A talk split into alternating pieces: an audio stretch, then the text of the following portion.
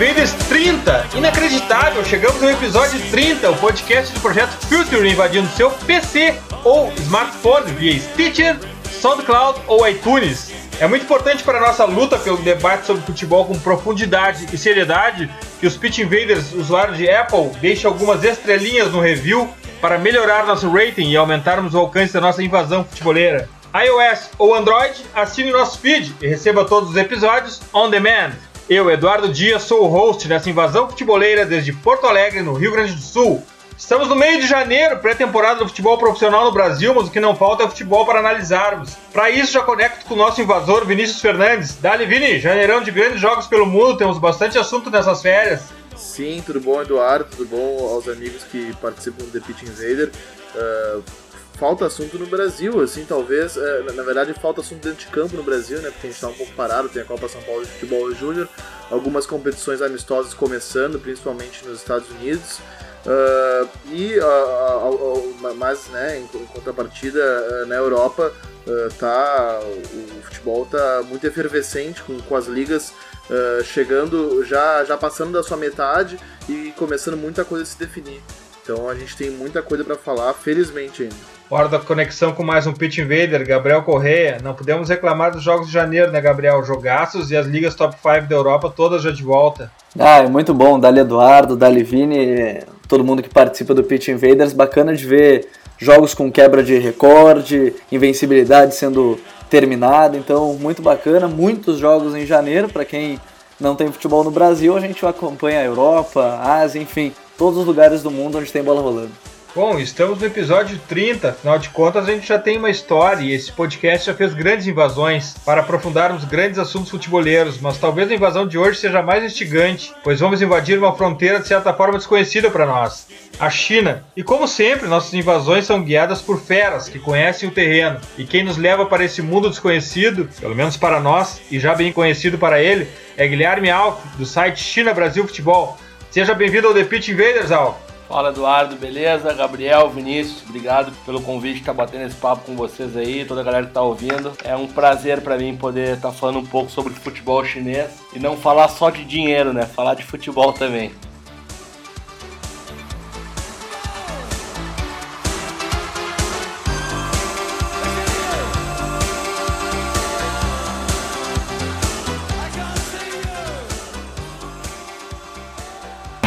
Está no ar mais um episódio do The Pitch Invaders, o podcast futeboleiro do Futuro.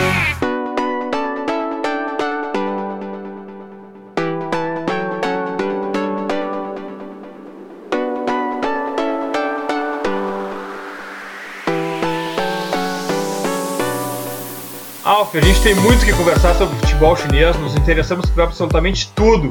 Estamos curiosos, mas somos um podcast essencialmente futeboleiro. Gostamos de invadir o campo e queria propor que a nossa conversa inicie exatamente por aí. O mundo do futebol ele se divide em Europa e América. Existe um ideal, um senso comum de que existe o estilo sul-americano e o estilo europeu. E tudo nasce daí. Que futebol que se joga na China, Alf? Já que tu falou, que a gente não vai falar só de dinheiro, vamos começar por dentro de campo. O futebol chinês é um futebol solto, com apelo individual, ou é um futebol de marcação forte? Ó? Onde é que se situa o futebol chinês dentro de campo, nesse mapa? Cara, o futebol chinês é um futebol muito rápido. É, jogadores de um biotipo muito leve, né? Mas ainda é um futebol que carece de uma educação tática, carece de grandes talentos. É, é um, é um projeto em formação ainda. Então, é, tem algo que é bem interessante, muito se fala sobre os estrangeiros que jogam na China. Né? E são três sempre dentro de campo, o máximo três em cada time. E o mais interessante é notar que os times que vão melhor são os times que têm os melhores chineses e não os melhores estrangeiros. Né? Tu ter os melhores estrangeiros não significa que, tu vai ter o melhor time, pelo contrário, porque três não jogam por sete, né? Então a gente, a gente consegue notar isso. E outra coisa muito interessante é que a colônia brasileira é a maior, né? Então o futebol americano está sobressaindo ao futebol europeu como escola uh, eh, para eles lá. E uma coisa que é muito interessante observando o, quando a gente vê os jogos é o quanto os estrangeiros ainda jogam junto. Uh, eu, eu, eu pude ver presencialmente o último jogo do Quanjin Tianjin, treinado pelo Fábio Canavarro, agora em, em outubro jogo que eles ganharam por 2 a 0 e foram campeões da, da, da Chinese League One, que é a, a segunda divisão, e eles Uh, era incrível como eles jogavam num triângulo entre o Jadson, o Giovanni e o Luiz Fabiano. E mesmo o Luiz Fabiano, que era o cara mais avançado, ele recuava até o meio para dar a opção de jogar com, com o Jadson, que, que, joga por ali, e o Giovanni, que jogava um pouco mais aberto. Então, eu acho que não, não se tem uma definição ainda. O futebol, o futebol chinês está em construção o mercado dentro de campo, já falasse para nós que é, ele é voltado um, um, pouco mais do que os outros para o futebol brasileiro. E fora de campo, e os técnicos, quem são os técnicos estrangeiros do futebol chinês, Al? Uh, hoje a gente tem uh, o Filipão é o único técnico brasileiro, né, que está lá na China.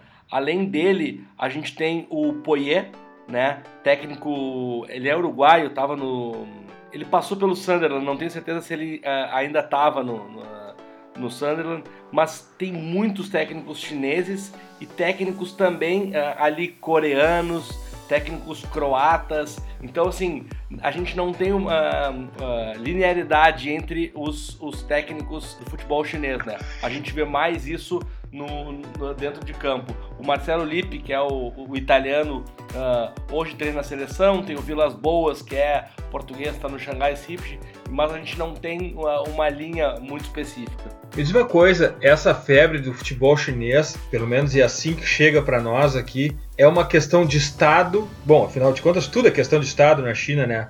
Mas é um investimento pensado. Ele tem uma estratégia por trás disso?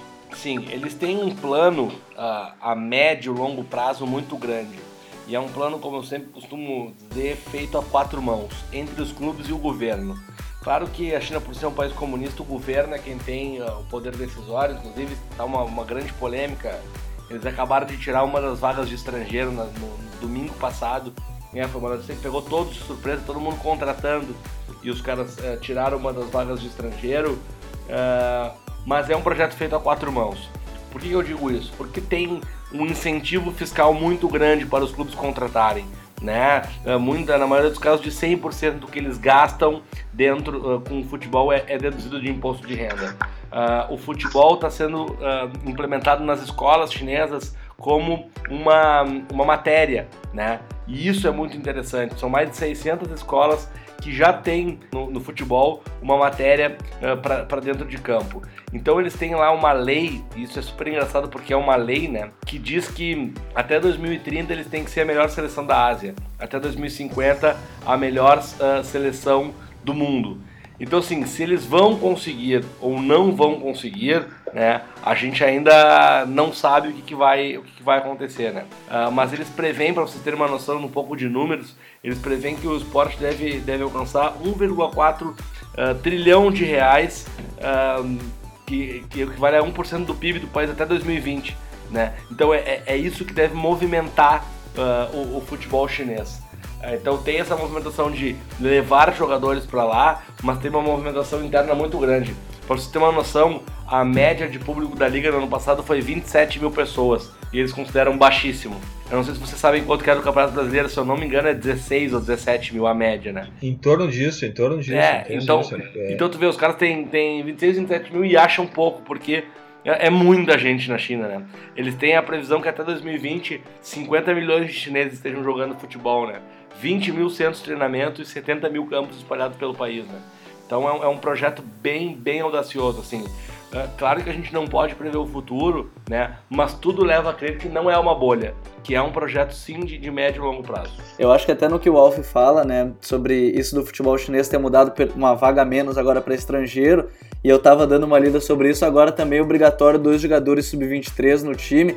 Eu acho que entra muito nisso, né, que o Wolf falou da escola do, dos chineses para para com o futebol, então cada vez mais também apoiando para os chineses, né? Já que o, o Alf mesmo falou no início que três não jogam por sete, eu acho que é mais ou menos por aí, né? Eles estão querendo que a base, querendo ou não, seja o grande foco, mesmo que no momento eles tenham que gastar bastante dinheiro para trazer os caras de nome, é, alguns até mais idade avançada, que seja até mais mídia de repente, mas eu acho que passa por aí, né? Primeiro tem que é, trazer o marketing ali, a grande força midiática de alguns jogadores, para depois os chineses em si focarem bastante para crescerem dentro desse futebol, não?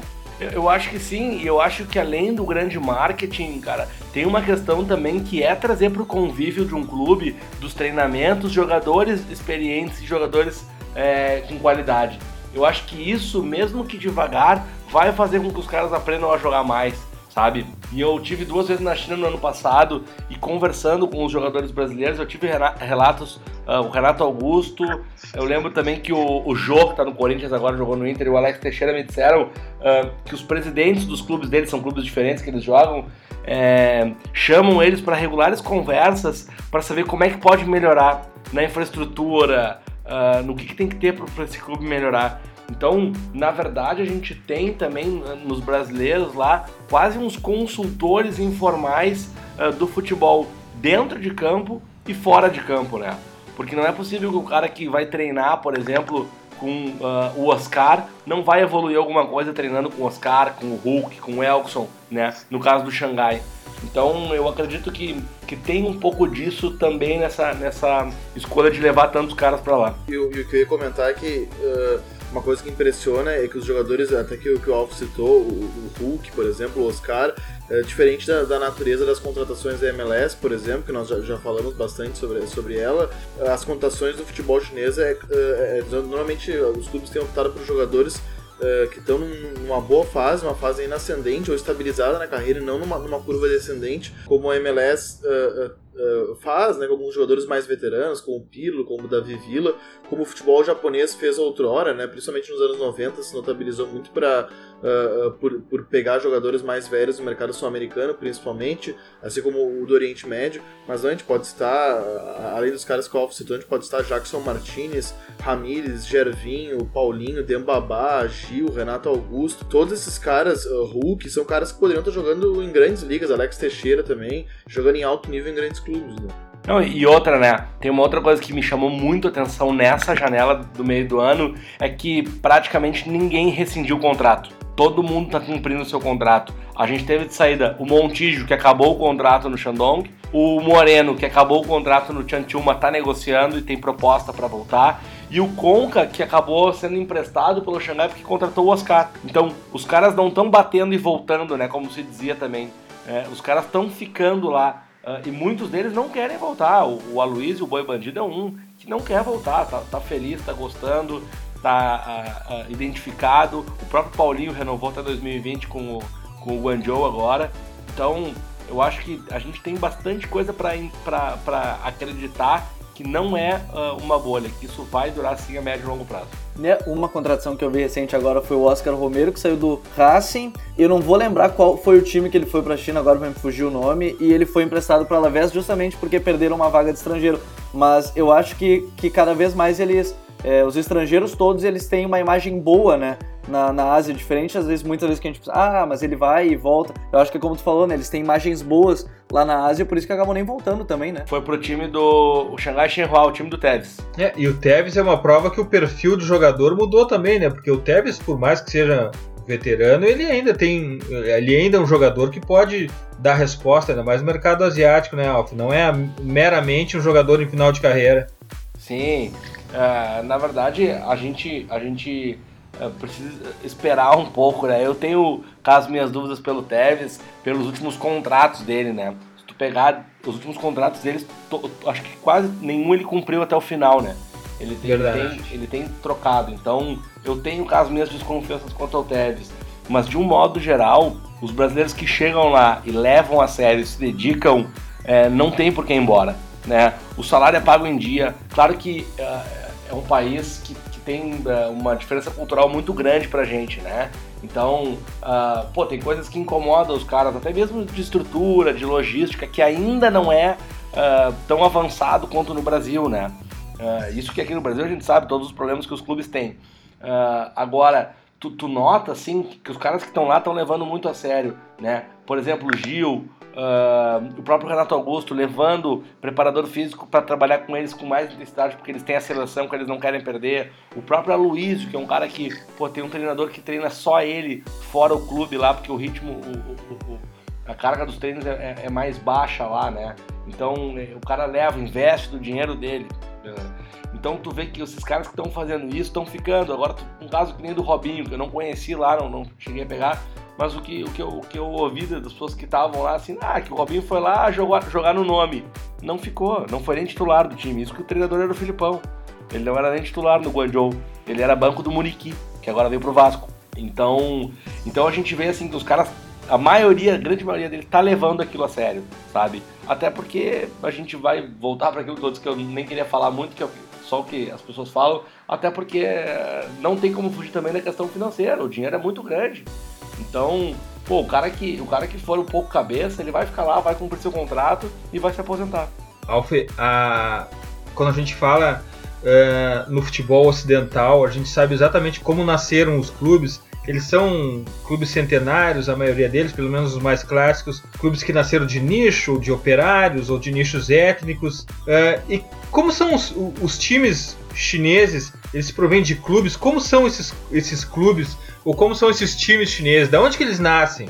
Cara, uh, é muito, muito caso a caso, assim, tá? Todos eles têm particularidades muito grandes, assim.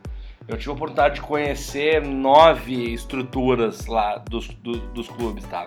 Então, o que a gente nota, assim, hoje se tem um movimento de empresas comprando clubes até mesmo para agradar o governo, né? Para ficar com uma moral maior com o presidente. Os caras estão comprando o clube para isso. E os clubes são, eram pequenos clubes que foram sendo comprados por empresas ou por empresas particulares, como o caso do Shanghai City, por exemplo, que é o time do Elkson, do, do Oscar lá e do Hulk. Ele é do dono do Porto de Xangai. O time do Filipão, o Guangzhou Evergrande Taobao, o Taobao é o Alibaba da China, é do grupo Alibaba. Uh, o Shandong Luneng, a Luneng é a estatal de energia da China. Uh, então o, o Beijing Guan do Renato Augusto é da CITIC, construtora. Então, todos eles são de alguma empresa, pública ou privada.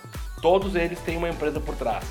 E o que se tem também, que é interessante, é uma disputa entre os caras mais ricos da China sobre quem tem os melhores times.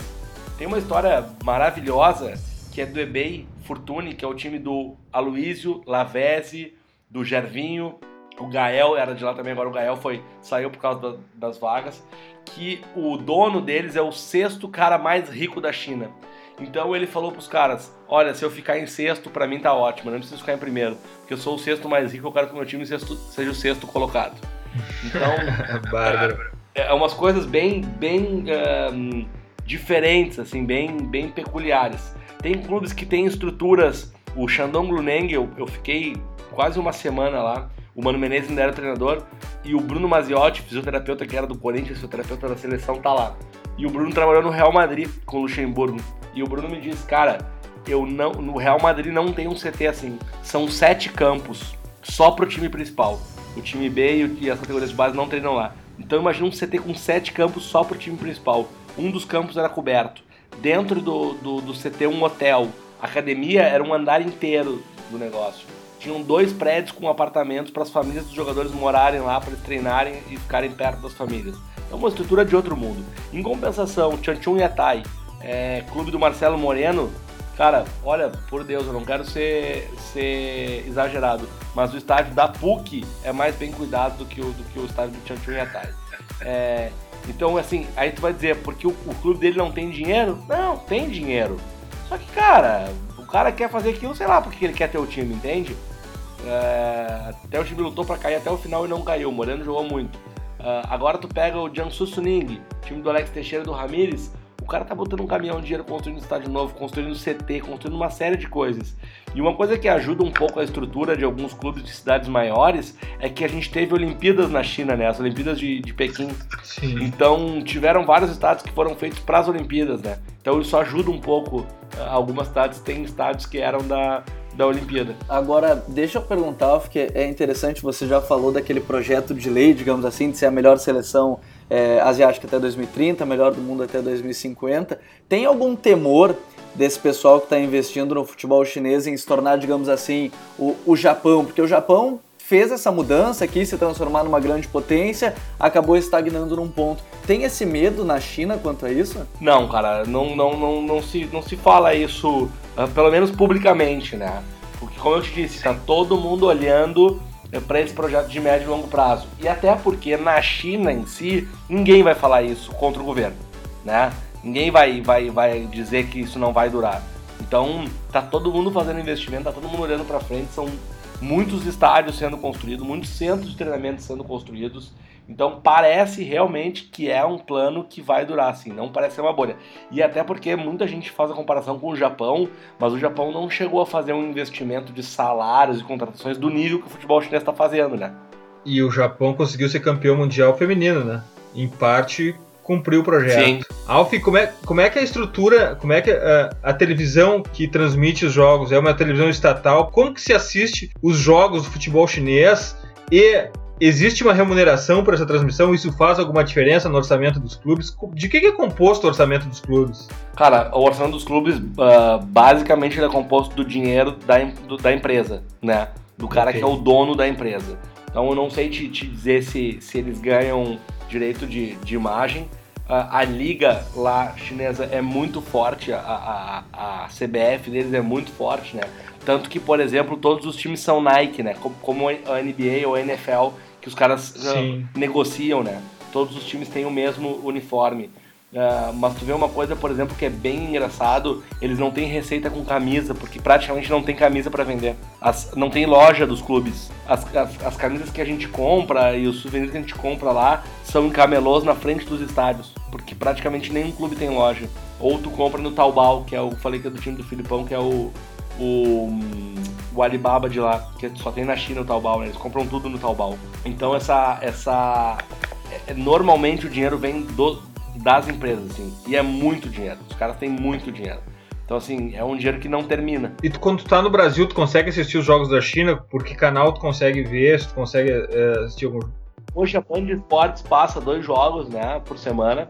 Uh, o campeonato volta em março. Uh, parece que eles estavam renovando, ou que o contrato ia até o fim da, da próxima temporada, não tenho uh, convicção. A gente consegue ver os jogos por alguns links de internet, assim, né? Por isso que as nossas idas à China têm sido. A gente foi duas vezes no ano passado, esse ano eu quero ir pelo menos cinco vezes para lá, para a gente poder uh, acompanhar um pouco mais.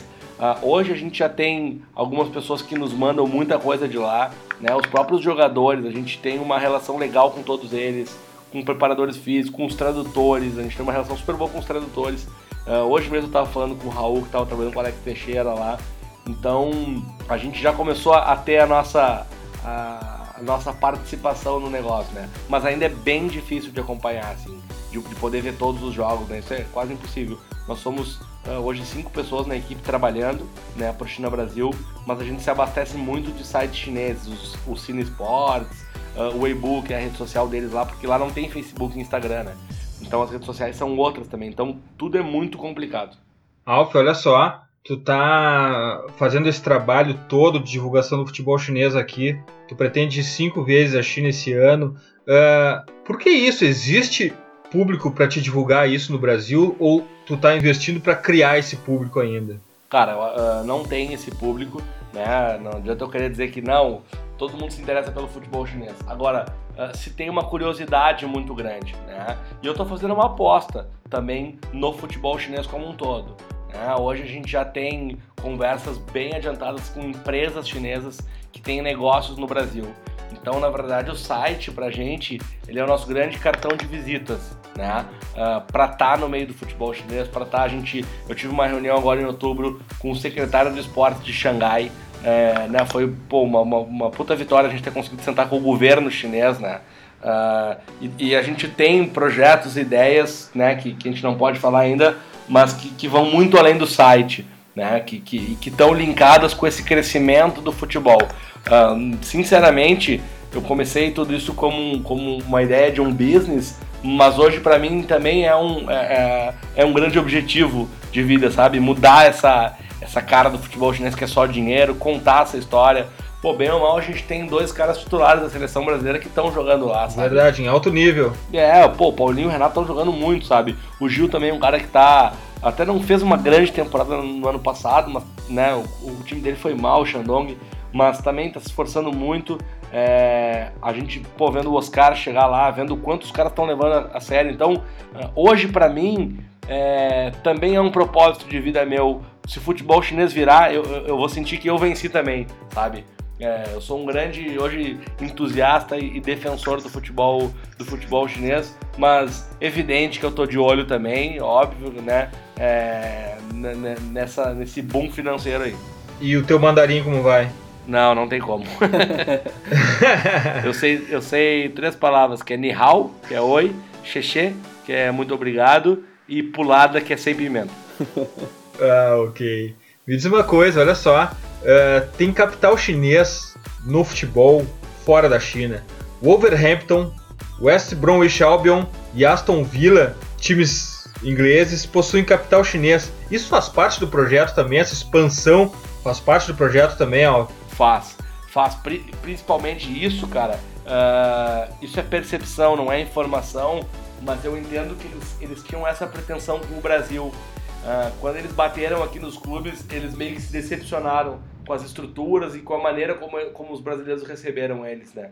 Se uma coisa custa um real, quando chega aqui diz que é chinês, o, o, o brasileiro tenta vender para o chinês por cinco reais, só porque o cara é chinês. Então, isso foi algo bem bem forte assim que eu, que eu senti neles uma certa decepção com o mercado brasileiro, né? Então eles estão indo para a Europa por quê? Porque os clubes lá são muito mais profissionais, a gestão dos clubes é outra e eles estão indo atrás de uh, aprendizado. Né? Muito mais que o dinheiro que um clube desses pode dar, eles estão indo atrás de aprendizado. Como é que se monta, de aprender as coisas. Eles estão patrocinando a segunda divisão de Portugal agora, a Ledman, que é uma empresa de, de, de, de, luz tal, de energia. E, se eu não me engano, tem que jogar nove chineses na segunda divisão de Portugal por esse contrato, para desenvolver os caras, né? Eu, quando tava numa das minhas eu tava no Shandong Luneng, e eu tava até sentado com o Tardelli, o Montijo, conversando, e aí daqui a pouco começou uma movimentação, assim, quando a gente olha, tava o Beckenbauer lá, visitando o clube, né? Até hoje eu não sei o que o Beckenbauer tava fazendo lá, mas ele não foi lá olhar a passeio, né? Alguma coisa os caras estão fazendo. Então, é, isso também faz parte do, do plano deles, do ponto de vista de preciso aprender com quem está fazendo uh, isso da melhor forma. Alf, e a estrutura do campeonato são pontos corridos, e de volta. Como é que funciona o principal campeonato da China? Pontos corridos, e de volta, né? Campeonato que vai de março até o fim de outubro. Tem a Copa da China também, um sistema bem parecido com a Copa do Brasil, né? E, e, a outra competição que eles jogam é a Champions League da Ásia, que no ano passado o time do Filipão foi campeão, né? E daí é o time que vai pro, pro Mundial do fim do ano, mas nesse ano, nesse ano não, não, não, os chineses não chegaram até a final. E como é que é a relevância do futebol chinês no continente, Alf? Não, tá bem, porque, porque tá crescendo muito, né? Tá todo mundo olhando pro, pro futebol chinês, né? Então, uh, tá melhorando. Acho que o, o maior desafio deles, mais que os clubes, o maior desafio deles é a seleção, né? A seleção ainda é muito fraca, né? muito fraca. E o Lipe tá uh, lá fazendo esse trabalho agora. Inclusive, olha que, que, que, que engraçado. O Lipe foi contratado pro Guangzhou Evergrande, que era o time do Filipão, o contrato do Filipão acabava. Daí o cara do Guangzhou cedeu o Lipe para a seleção e renovou com o Filipão. Então, para ver como, como tá tudo, imagina se o Corinthians né, cede o treinador para ser para cede o Tite para CBF e contrata outro pro lugar do Tite, fica pagando o Tite, né? É, é, mais ou menos isso assim. Teremos Catenaccio italiano na seleção da China. É. Alf, olha só, uma grande chaga do futebol chinês é a fama dos jogos arranjados. Todo campeonato para crescer, todo mercado que quer expandir, ele precisa de credibilidade. E existe essa chaga na China, pelo menos uma chaga histórica desse tipo de situação. Como é que está sendo enfrentado isso? Existe isso hoje ainda? É um problema real ou isso faz parte do histórico que ficou no passado? Ah, cara, eu acho que é muito mais do histórico, assim, né? É muito mais da. Até porque os caras vêm se profissionalizando muito, né? Num ritmo muito forte, né? Os últimos. Tudo bem que eles já vêm contratando algumas pessoas, mas tu pegar os últimos três anos é uma virada muito brusca, né? De contratação, assim. Então, claro, a gente ouve falar e tal. Uh, fala, se fala isso lá também. O negócio do Luxemburgo, a declaração do Luxemburgo uh, pegou muito mal lá. Muito mal. Foi Sim. muito comentada lá negativamente, porque ficou muito ruim para todos os brasileiros, sabe? Porque virou assim, ah, o brasileiro falando mal. Porque ninguém sabe quem é o Luxemburgo lá, sabe? Uhum. Uh, mal e mal, às vezes, os chineses sabem quem é o Renato Augusto. Então, ficou, ficou muito ruim, assim, é, isso pro, pros brasileiros. E, cara, se tem Pode, pode ser que tenha, eles têm muita coisa de aposta lá, né? Então postam tudo em cachorro, em, em corrida de cavalo. Então vou, vou eu aqui botar minha mão no fogo que não tem. Agora, que é um campeonato sério, que é um campeonato né, que os caras estão ganhando dentro de campo, isso eu não tenho dúvidas. Né? Tanto que realmente os melhores times foram os times que chegaram na frente. É, exceção de, de, de, de um time ou outro ali. Alfie, aqui no Pitch Invaders a gente já fez um paralelo que dentro do futebol não existe nada mais comunista do que a Liga Americana e não existe nada mais capitalista do que a Liga Chinesa. e, e, dentro desse futebol chinês, desses salários exorbitantes, existe alguma regra ou é absolutamente livre? Pode pagar o que quiser para o jogador que quiser? Pode pagar ou o que quiser. Quantos quiser pagar. Eu, inclusive, eu, eu, li até essa semana que a FIFA tá tentando colocar um limite, né? E aí não é um negócio deles, é um negócio que a FIFA tá tentando colocar um, um, um limite para salário, mas por eles lá não tem nenhuma regra não. Highlights. Bom, o meu highlight dessa semana é bielcismo puro, né? Sevilha 2, Real Madrid 1. Os Invencíveis de Madrid foram batidos 40 jogos depois, mas na verdade impuseram uma grande dificuldade ao, ao Sevilha, que resolveu o jogo no final. E na verdade, Sevilha que tem resolvido tantas vezes os jogos depois dos 35 minutos do segundo tempo, que como eu sempre falo, é um jogo que começa dentro do jogo, aos 35 do segundo tempo. Sevilha já conseguiu 11 pontos depois dos 35 do segundo tempo e dessa vez Jovetic, ao final do jogo, achei um pouco de má posição do goleiro do Real Madrid, num chute fantástico de fora da área. Mas uh, eu não estou aqui para falar de resultado. Esse aqui não é um podcast resultadista. Eu vim aqui para falar um pouco mais do que todos já leram nos blogs e viram nos canais de esporte. O meu highlight vai mais do que para o jogo, vai para Steve, Zonzi e Casemiro. Que jogadores, que partida desses dois caras. Hoje em dia, eu acho que Casemiro é sim uma grande figura desse Real Madrid e Zidane tem muito a ver com isso. Ele já não é mais aquele mero perseguidor que a gente conheceu na, no tempo que ele estava no futebol português ainda, ou mesmo de São Paulo, um destruidor. Hoje ele é especialista em defender o melhor conceito da palavra. Ele já não insiste mais em tantas faltas, não dá tanto carrinho, joga de pé e não faz isso só no seu campo, né? Ele consegue atuar defensivamente no campo de ataque do Real Madrid, quando todo o Real sobe para pressionar. Uh, que jogador, que meio-campista, eu tenho certeza que hoje, na sua característica, no seu estilo de jogador, ele é um dos melhores jogadores da Europa. A atuação dele contra o Sevilla ficou um pouco apagada pelo resultado, mas ele fez um grandíssimo jogo. Para o meu juízo, só ficou abaixo de Steven Unzonzi, Francês de 28 anos, peça-chave do Sevilha de São Paulo. Ele é diferente um pouco de Casemiro, ele é um pouco mais completo, porque ele trabalha muito o aspecto defensivo, mas ele vai à frente. É impressionante o nível do futebol do Stevens 11 e é impressionante o nível de futebol desses dois caras. Fiquem de olho neles. Esse é meu highlight mais do que Sevilha e Real Madrid, mais do que o bielcismo, é Stevens 11 e Casemiro, esses dois grandes jogadores meio-campistas. Vini, qual é o teu highlight? Antes de falar do meu highlight, só me permita falar um pouco sobre o 11, que jogador, é realmente um cara muito completo, talvez o, o melhor volante da temporada, assim, é, é, é, é, um cara muito dominante no meio, consegue a, aliar força física, tem 1,96m, se, se não me engano, com um passe muito qualificado e muito preciso, não é só um passe seguro, é um passe uh, de, de, de meio armador, assim, então, o, não me lembro quem falou no Twitter essa semana que ele, que ele reúne a, as qualidades defensivas do Casimiro e, e, e, o passe do Sérgio Busquets para definir ele como um volante completo. E, e, realmente eu acho que essa é uma boa definição, porque o, o 11 uh, é uma pena que ele tenha 28 anos, né, que ele não seja mais novo, que a gente não vai acompanhar ele por mais tempo. Uh, não, não sei se ele vai ser comprado por um, um outro grande clube uh, agora na sequência. Mas, enfim, é um, é um cara extremamente completo. Agora, fechando parênteses sobre o 11. Não, então, é... então, Vini, me Oi. permite, já que tu entrou nessa questão do Stevens 11, além desse do desarme, além do passe, eu quero dizer que ele tem um jogo aéreo impressionante e quero dizer que o nível de concentração desse cara é de altíssimo nível. Não, o cara, é, o cara é muito bom mesmo e, e, e ele tem, bem como tu disse, o jogo aéreo dele é muito forte, uh, porque tem muito cara com 1,90m que, né, que mesmo com 1,90m acaba não fazendo uh, jus uh, como uma ameaça aérea e ele não, ele é uma ameaça aérea uh, consistente, assim, ele usa muito bem o corpo dele e ali é muito isso a técnica. Uh, mas agora falando no highlight, uh, ele vai ele, ele, ele, fica na Inglaterra, como sempre, né? Envolve o Liverpool, mas dessa vez é um clássico contra o United. eles empataram né, no maior clássico da Inglaterra, que reúne as duas maiores torcidas. O, o Liverpool ele, ele foi uh, dominante durante boa parte do jogo, não chegou a ser aquele domínio fulminante daquelas goleadas dele, né?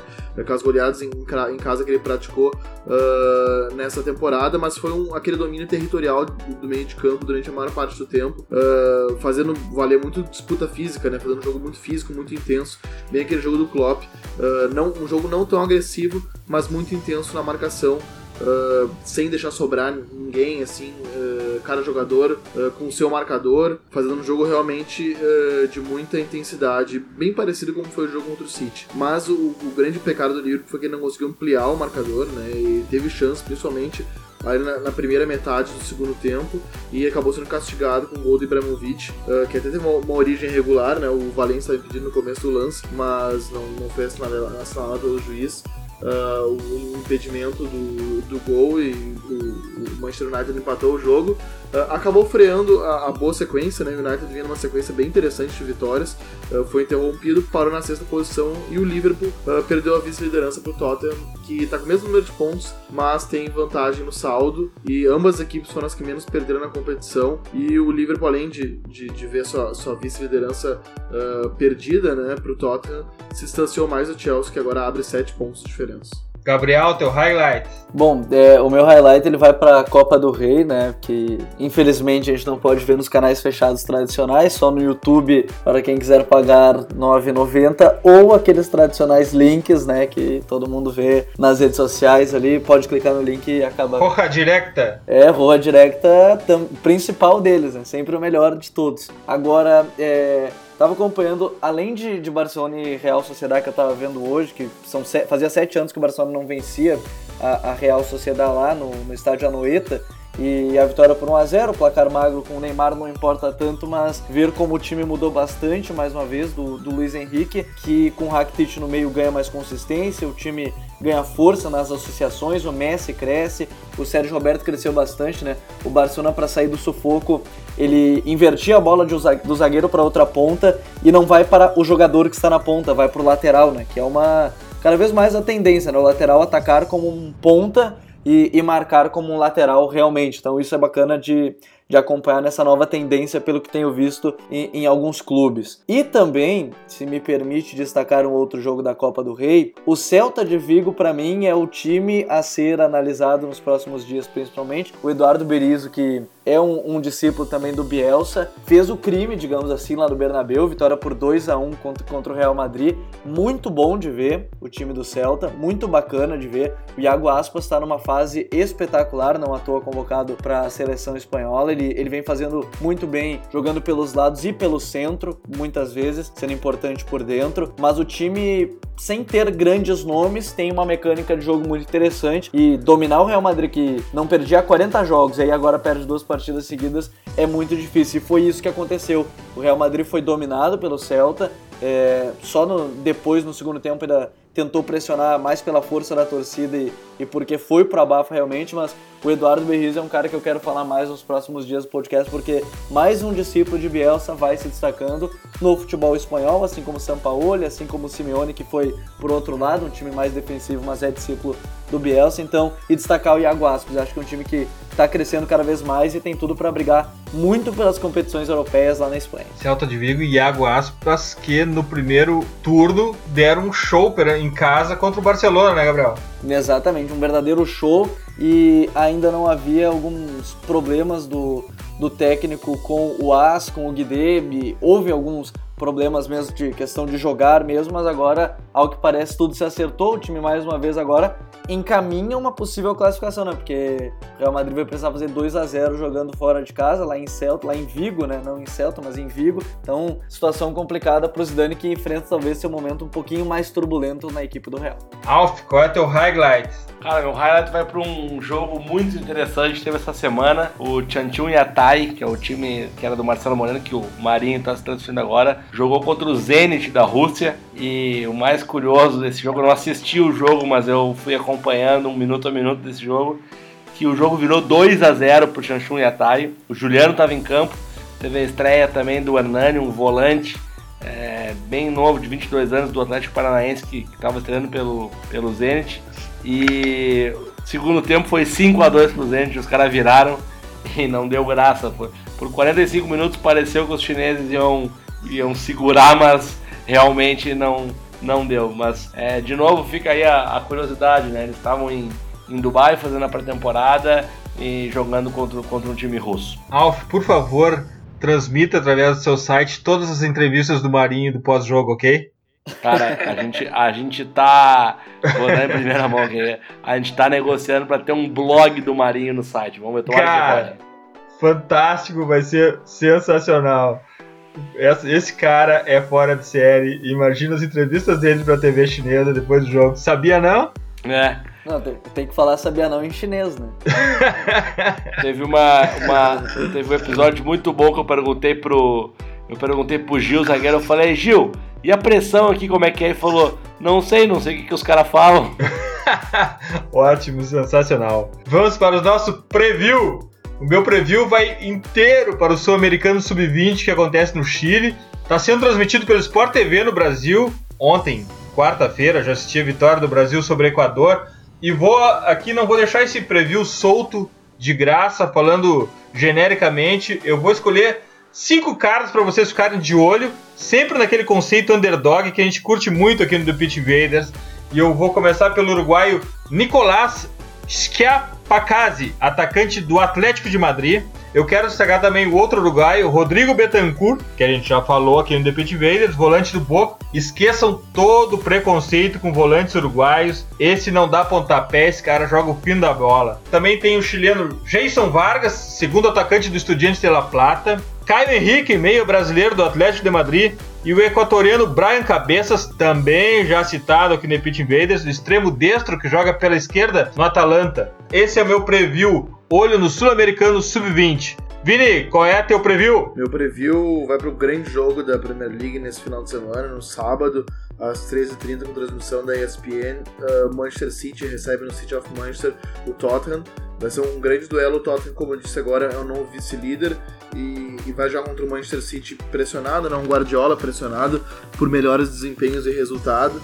E certamente é, vai ser um teste de fogo para o Tottenham que se ganhar, acho que se credencia muito, uh, muito fortemente, na verdade, se, credencia com muita força uh, para disputar esse título com o Chelsea, uh, enfim, para ser o grande adversário do Chelsea. E, e, é bom, é bom ambas as equipes pontuarem, estarem preocupadas em pontuar, principalmente porque os adversários diretos vão ter jogos relativamente fáceis. O Liverpool, por exemplo, para pegar o, o Swansea em Anfield às 10h30 do sábado, e o Chelsea pega o Hull City uh, domingo, no jogo que, que, que, vai encerrar a rodada, na verdade, às duas e meia no Stamford Bridge. Ou seja, são jogos contra, uh, contra equipes mais acessíveis que estão na parte de baixo da tabela. O Arsenal também joga em casa, se não me recordo agora. É, joga em casa, pega o Burnley no domingo uh, ao meio-dia 15. Ou seja, são jogos que eles tendem a pontuar. Então a pressão vai ser grande sobre Tottenham e sobre Manchester City. E fazendo o, uma correção e já um preview barra correção,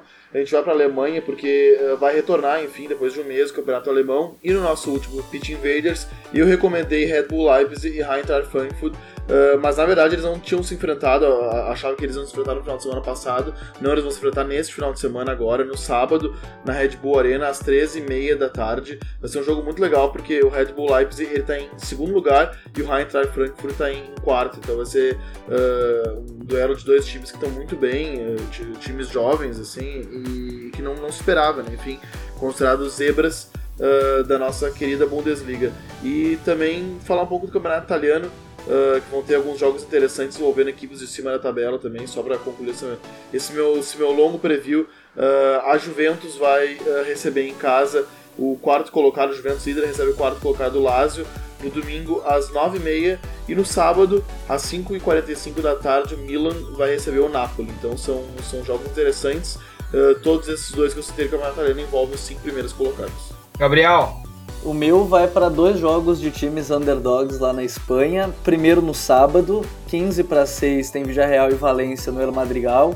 Vale destacar mais uma vez Alexandre Pato, que está jogando muito bem, e o Valência, que vem se retomando na, na temporada, vem voltando a vencer. Vale destaque para o Munir El Haddad, mais uma vez, vale destaque para o Parejo, alguns jogadores de destaque desse time do Valência. E no domingo, também lá na Espanha, 13h30 da tarde tem Real Sociedade e Celta de Vigo em Anoeta. Vale mais o destaque, então um time do William José, que é o artilheiro entre os mortais, porque tá atrás do Cristiano Ronaldo, Messi e Soares, então entre os mortais é o artilheiro lá no Campeonato Espanhol, contra o Celta de Vigo, que falava há pouco do Eduardo Berizzo e do Iago Aspas. Estão os dois jogos. No sábado, 15 para 6 tem Vila Real e Valência, no domingo, 13 e meia da tarde, tem Real Sociedade e Celta de Vigo. Alf, qual é teu preview para esse final de semana? Cara, como o futebol chinês está parado em pré-temporada, eu vou fazer aqui, eu vou voltar aqui no, numa pergunta do início lá e vou deixar com vocês os treinadores estrangeiros que estão lá na China, pode ser?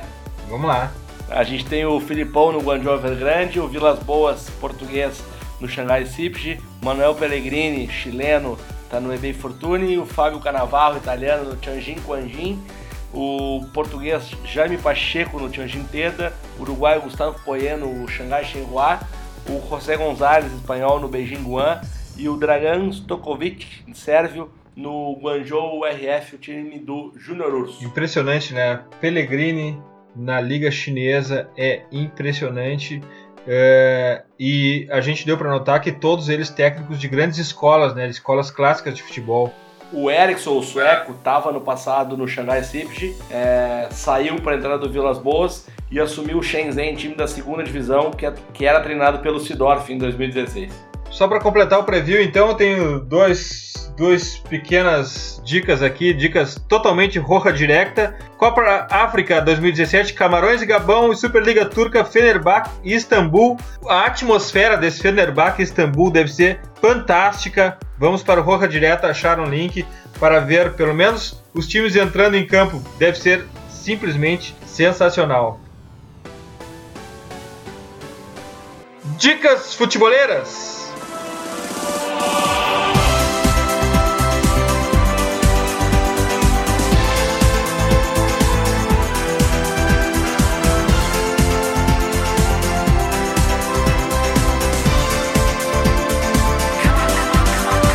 Minha dica futebolera está conectada com o meu preview. É o Guia do Sul-Americano Sub-20 do site La Pissarra DLDT.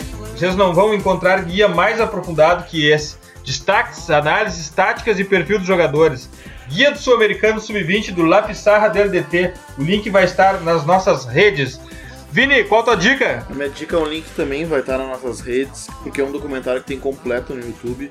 Uh, Adeus Geral é o nome do documentário. Ele é produzido por cinco estudantes de ensino médio, então uh, é, é, muito legal uh, ver esse olhar curioso uh, e desbravador, né, de certa forma, de, de, quem, de quem produziu esse documentário, que é um documentário que fala sobre a segregação social da, nas novas arenas do, do, futebol brasileiro e faz um pouco do, do, resgate, e fala um pouco sobre o resgate, né, acaba fazendo indiretamente um resgate à, à, à, à natureza do nosso futebol e do comportamento do, do, do, torcedor brasileiro. Então minha dica é pro documentário Adeus Geral. Ele tem pouco menos de uma hora, uh, completo no YouTube, em HD, recomendo. Muito bacana esse trabalho. Graças, Vini. Valeu, Eduardo. Valeu, os amigos. Gabriel, tua dica futebolera? Na minha dica vai para um podcast espanhol, é La Libreta de Vangal, mas não tem nada a ver com o treinador holandês que disseram que ia se aposentar, depois ele falou que não vai se aposentar mais e que a gente fica na guarda agora da decisão de vez dele, do, do Luiz Vangal. Mas é um podcast, são, tem apenas quatro episódios no momento, são curtos, no máximo 10 minutos. É, o primeiro é até bem bacana, que foi, foi bastante curioso, foi sobre como a imprensa espanhola lidou com o Zidane. É, enquanto não vinham os resultados, chamavam de péssimo treinador, e a partir do momento que começou a ganhar, todo mundo dizia que estava do lado dele, que ele ia ser sempre um grande treinador, então é bacana de ver como a imprensa, não só a espanhola, né? Muita gente vê na imprensa brasileira mesmo essa briga de resultado quanto a desempenho. E depois, o episódio que eu achei mais legal enquanto eu, eu vinha para gravar com, com o pessoal aqui do Pitch Invaders, que é sobre jogadores, grandes jogadores que não sabem jogar futebol, mas são grandes jogadores. Porque, por exemplo, eles dão exemplo do Cristiano Ronaldo, excelente jogador, um extraterrestre de fazer gols e tudo mais, mas jogar futebol, não. Dizem disso do, do, Não lembro agora de qual. É no basquete, eles fazem esse paralelo do cara que é, acaba por números se destacando, mas na verdade não sabe tanto quanto o esporte. É bastante curioso de se, de se ouvir. La, Libre, La Libreta de Vangal, então vai ficar a dica também, estará nas nossas redes podcast que a gente ouve pelo iTunes. Eu já segui a tua dica, já assinei o feed e já faço parte da minha extensa lista de podcasts futeboleiros. Graças, Gabriel. Graças Eduardo, graças ao Guilherme também, ao Vini, todo mundo que está ouvindo aí o The Pitch Invaders.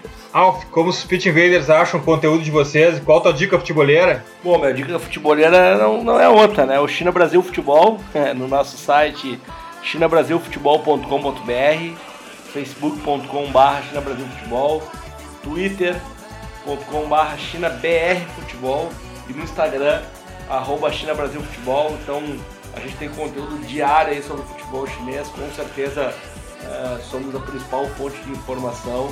Quero agradecer a vocês pelo, pelo convite, pelo, pelo bate-papo que passou voando, nem parece que tem uma hora de conversa aí. Muito obrigado e por ter aberto é, a oportunidade de falar um pouco mais sobre futebol chinês. Alf, demais o trabalho de vocês, graças por se juntar a nós nessa invasão futeboleira pela China. Agora você também és um Pit Invader, portas abertas para invadir esse podcast quando quiseres. Muito obrigado. Valeu, cara, obrigado. E não esqueçam, The Pitch Invaders, o podcast do Projeto Future, está no iTunes, no Stitcher e no SoundCloud. Assine nosso feed. Sigam também nossa playlist futeboleira hashtag WeLoveFootball do Future FC no Spotify e curtam a melhor galeria de futebol culture do Instagram, no perfil Future FC. Abraço e até a próxima invasão, The Pitch Invaders!